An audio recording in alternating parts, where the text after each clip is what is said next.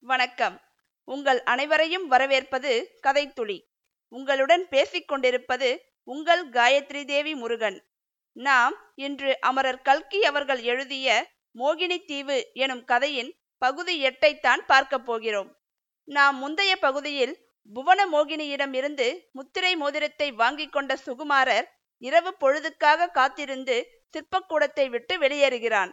அங்கு ஒற்றர் தலைவன் தினகரன் நின்று கொண்டிருப்பதை பார்த்துவிட்டு தனக்கு இடையூறாக இருக்கும் தினகரனை பழிவாங்க வேண்டும் என்ற நோக்கத்தில் தந்தையை விடுவிக்கும் செயலுக்கு இவனையே பயன்படுத்தி கொள்ள வேண்டும் என்று திட்டம் தீட்டி அவனிடம் உதவி கேட்பது போல் சென்று உத்தம சோழரை அடைத்து வைத்துள்ள சிறைக்கூடம் எங்கிருக்கிறது என்றும் செப்புச்சிலை வார்க்கும் கலையை கற்க வேண்டும் என்றும் அதற்காக இளவரசி புவனமோகினி தனக்கு முத்திரை மோதிரத்தை கொடுத்திருக்கிறாள் என்றும் கூறுகிறான்.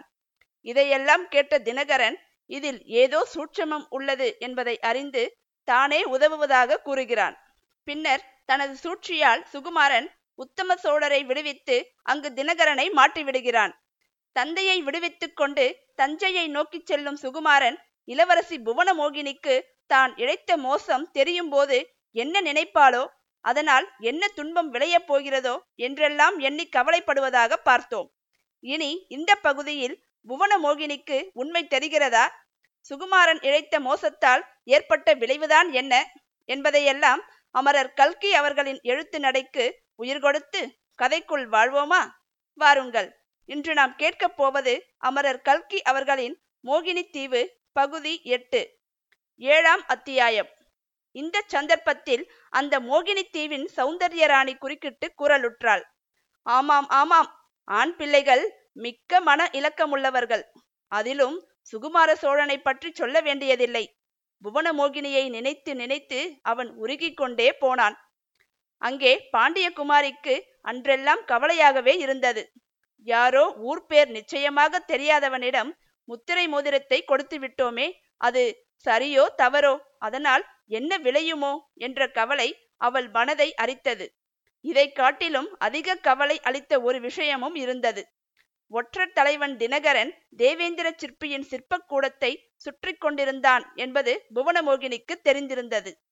அதை குறித்து தந்தையிடம் சொல்ல வேண்டும் என்ற எண்ணம் அவளுக்கு சில சமயம் தோன்றியிருப்பினும் குற்றமுள்ள நெஞ்சு காரணமாக அதற்கு தைரியம் உண்டாகவில்லை. இப்போது அந்த தினகரனால் மதிவாணனுக்கு ஏதாவது அபாயம் உண்டாகலாம் அல்லவா? இந்த கவலை காரணமாக அரண்மனை சேவர்களில் தன்னிடம் மிக்க பக்தியுள்ளவன் ஒருவனை அழைத்து தேவேந்திர சிற்பியின் சிற்பக்கூடத்துக்கு போய் பார்த்துவிட்டு வரச் சொன்னாள்.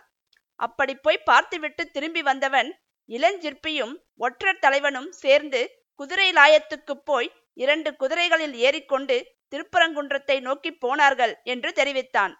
இதனால் புவனமோகினியின் மனக்கலக்கம் மேலும் அதிகமாயிற்று. அரண்மனையில் இருப்பு கொள்ளவில்லை.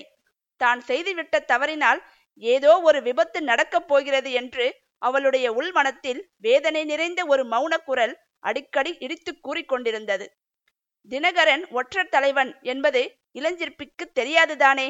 அவனை நம்பி மோசம் போகிறானோ என்னமோ? அல்லது ஒருவேளை அந்த இளஞ்சிற்பியும் ஒரு வஞ்சகனோ? இருவரும் ஒத்து பேசிக்கொண்டு ஏதாவது தீங்கு இழைக்கப் போகிறார்களோ? உத்தம சோழர் மீது ஏதேனும் புதிய பழியை சுமத்தி அவருடைய உயிருக்கே உலை வைத்து விடுவார்களோ? இப்படி பலவாறு எண்ணி வேதனைப்பட்டாள். கடைசியில் அவளால் பொறுக்க முடியாமற் போயிற்று. அரண்மனை ரதத்தை அவசரமாக எடுத்து வரச் செய்து இரவு இரண்டாம் ஜாமத்தில் திருப்பரங்குன்றத்து சிறைக்கூடத்தை நோக்கிச் சென்றாள். முன்னும் பின்னும் அரண்மனை காவலர்கள் பாண்டிய குமாரியை தொடர்ந்து வந்தார்கள்.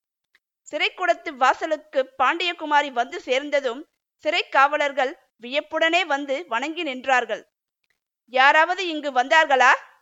சிறைக்குள்ளிருக்கும் சோழ மன்னனை பார்க்க வேண்டும் என்று சொன்னார்களா? என்று அவர்களை கேட்டாள். ஆம் தாயே. இரண்டு பேர் வந்தார்கள். முத்திரை மோதிரத்தை காட்டிவிட்டு உள்ளே போனார்கள். சோழ மகாராஜாவை பார்த்து பேசிவிட்டு திரும்பியும் போய்விட்டார்கள். வந்தவர்களில் ஒருவனை பார்த்தால் ஒற்றர் தலைவன் தினகரன் மாதிரி இருந்தது என்று சிறை காவலர்களின் தலைவன் கூறினான். இதை கேட்டதும் புவனமோகினிக்கு ஓரளவு மன நிம்மதி ஏற்பட்டது. அதே சமயத்தில் சிறையிலே கிடந்து வாடும் உத்தம சோழரை பார்க்க வேண்டும் என்ற ஆவல் உண்டாயிற்று. காவலர்கள் முன்னும் பின்னும் தீவர்த்தி பிடித்து கொண்டு வர புவனமோகினி சிறைக்குள் சென்று உத்தம சோழரை அடைத்திருந்த அறையை அடைந்தாள். அறைக்குள்ளே கருங்கல் மேடையில் சோழ மன்னர் தலைகுனிந்து உட்கார்ந்திருந்த காட்சியை பார்த்ததும் புவனமோகினிக்கு சொல்ல முடியாத ஆச்சரியம் உண்டாயிற்று. ஏனெனில் நிமிர்ந்து பார்த்த முகம் உத்தம சோழரின் முகம் அல்ல. அது பாண்டிய நாட்டு ஒற்றர் தலைவன் தினகரனுடைய முகம்.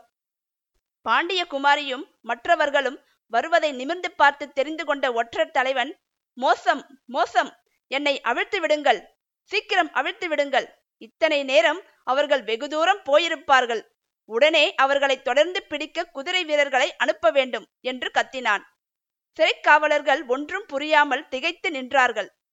புவனமோகினி இன்னது நடந்திருக்க வேண்டும் என்று ஒருவாறு யூகித்துக் கொண்டாள். தினகரனுடைய நிலைமையையும் அவனுடைய பதட்டத்தையும் கண்டதும் முதலில் அவளுக்கு தாங்க முடியாத சிரிப்பு வந்தது. ஆமாம் அம்மணி இன்றைக்கு சிரிப்பீர்கள். நாளைக்கு அரசர் திரும்பி வந்தால் அப்போது தெரியும் எத்தனை பேருடைய தலை உருளப் போகிறதோ என்றான். இதை கேட்ட புவனமோகினிக்கு நெஞ்சில் சிறிது பீதி உண்டாயிற்று. ஆயினும் வெளிப்படையாக வேண்டுமென்றே அதிகமாக சிரித்தாள். அன்றைக்கு இந்த தினகரன் சிற்பக்கூடத்தில் தன்னுடைய வேஷத்தை கலைத்து அவமானப்படுத்தியதற்கு இது தக்க தண்டனை என்று கருதினாள். பிறகு ஒற்றா வெறுமனே பதட்டப்படுவதில் என்ன பிரயோஜனம்? நடந்ததை நிதானமாக சொல்லு என்றாள். நிதானமாக சொல்லச் சொல்லுகிறீர்களே அவர்கள் இத்தனை நேரமும் மதுரையை தாண்டி போயிருப்பார்களே.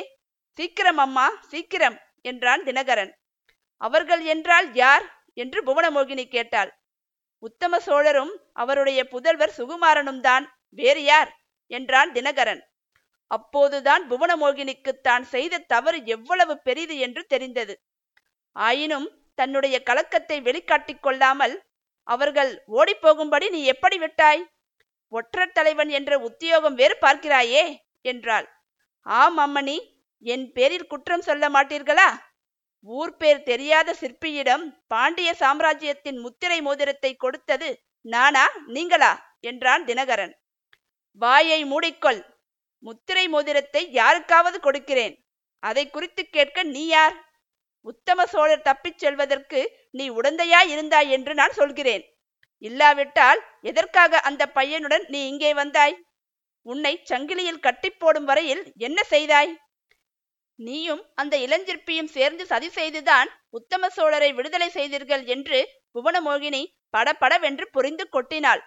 அம்மணி என் மீது என்ன குற்றம் வேண்டுமானாலும் சாட்டுங்கள். என்ன தண்டனை வேண்டுமானாலும் விதியுங்கள். ஆனால் அவர்களை தொடர்ந்து பிடிப்பதற்கு உடனே ஏற்பாடு செய்யுங்கள்.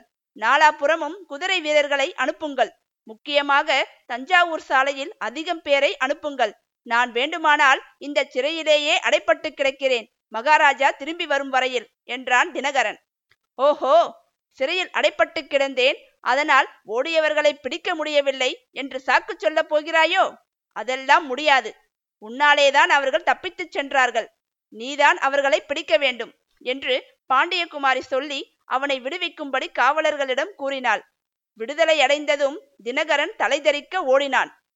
ஒற்றர் தலைவனிடம் அவ்விதம் படாடோபமாக பேசினாலே தவிர உண்மையில் புவனமோகினியின் உள்ளம் கொந்தளித்துக் கொண்டிருந்தது.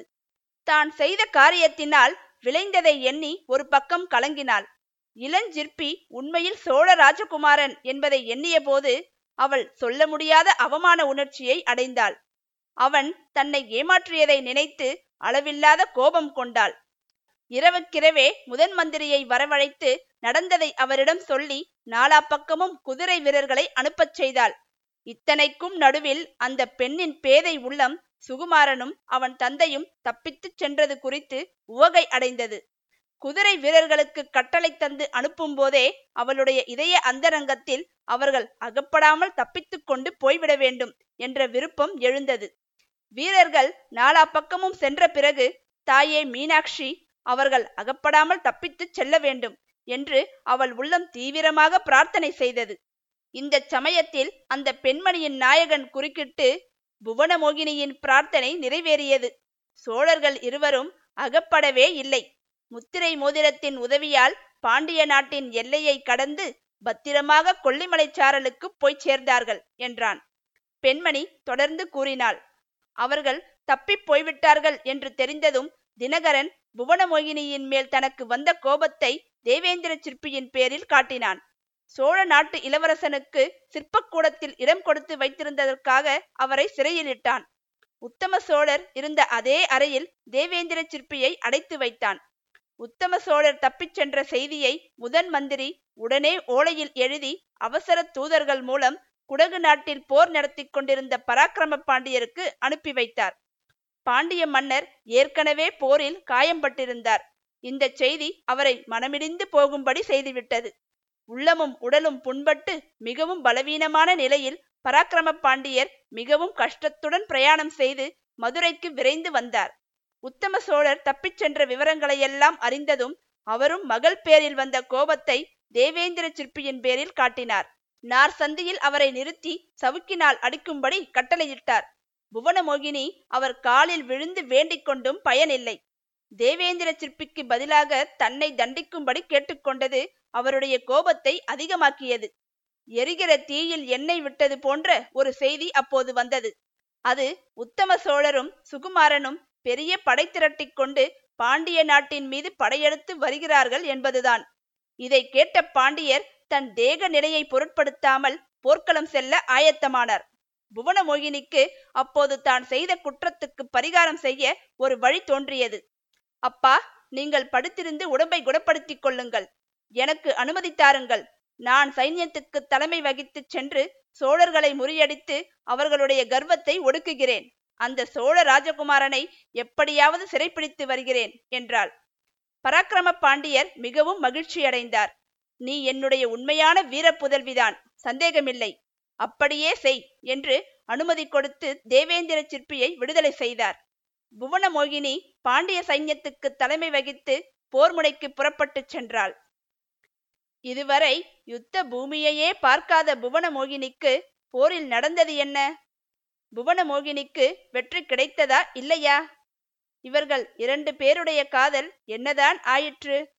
இது அனைத்திற்கும் பதில் தெரிய வேண்டுமென்றால் நீங்கள் இக்கதையை தொடர்ந்து கேட்க வேண்டும். நாம் கூடிய விரைவில் பகுதி ஒன்பதோடு சந்திக்கலாம். அதுவரை உங்களிடமிருந்து விடைபெறுவது உங்கள் காயத்ரி தேவி முருகன். நன்றி வணக்கம்.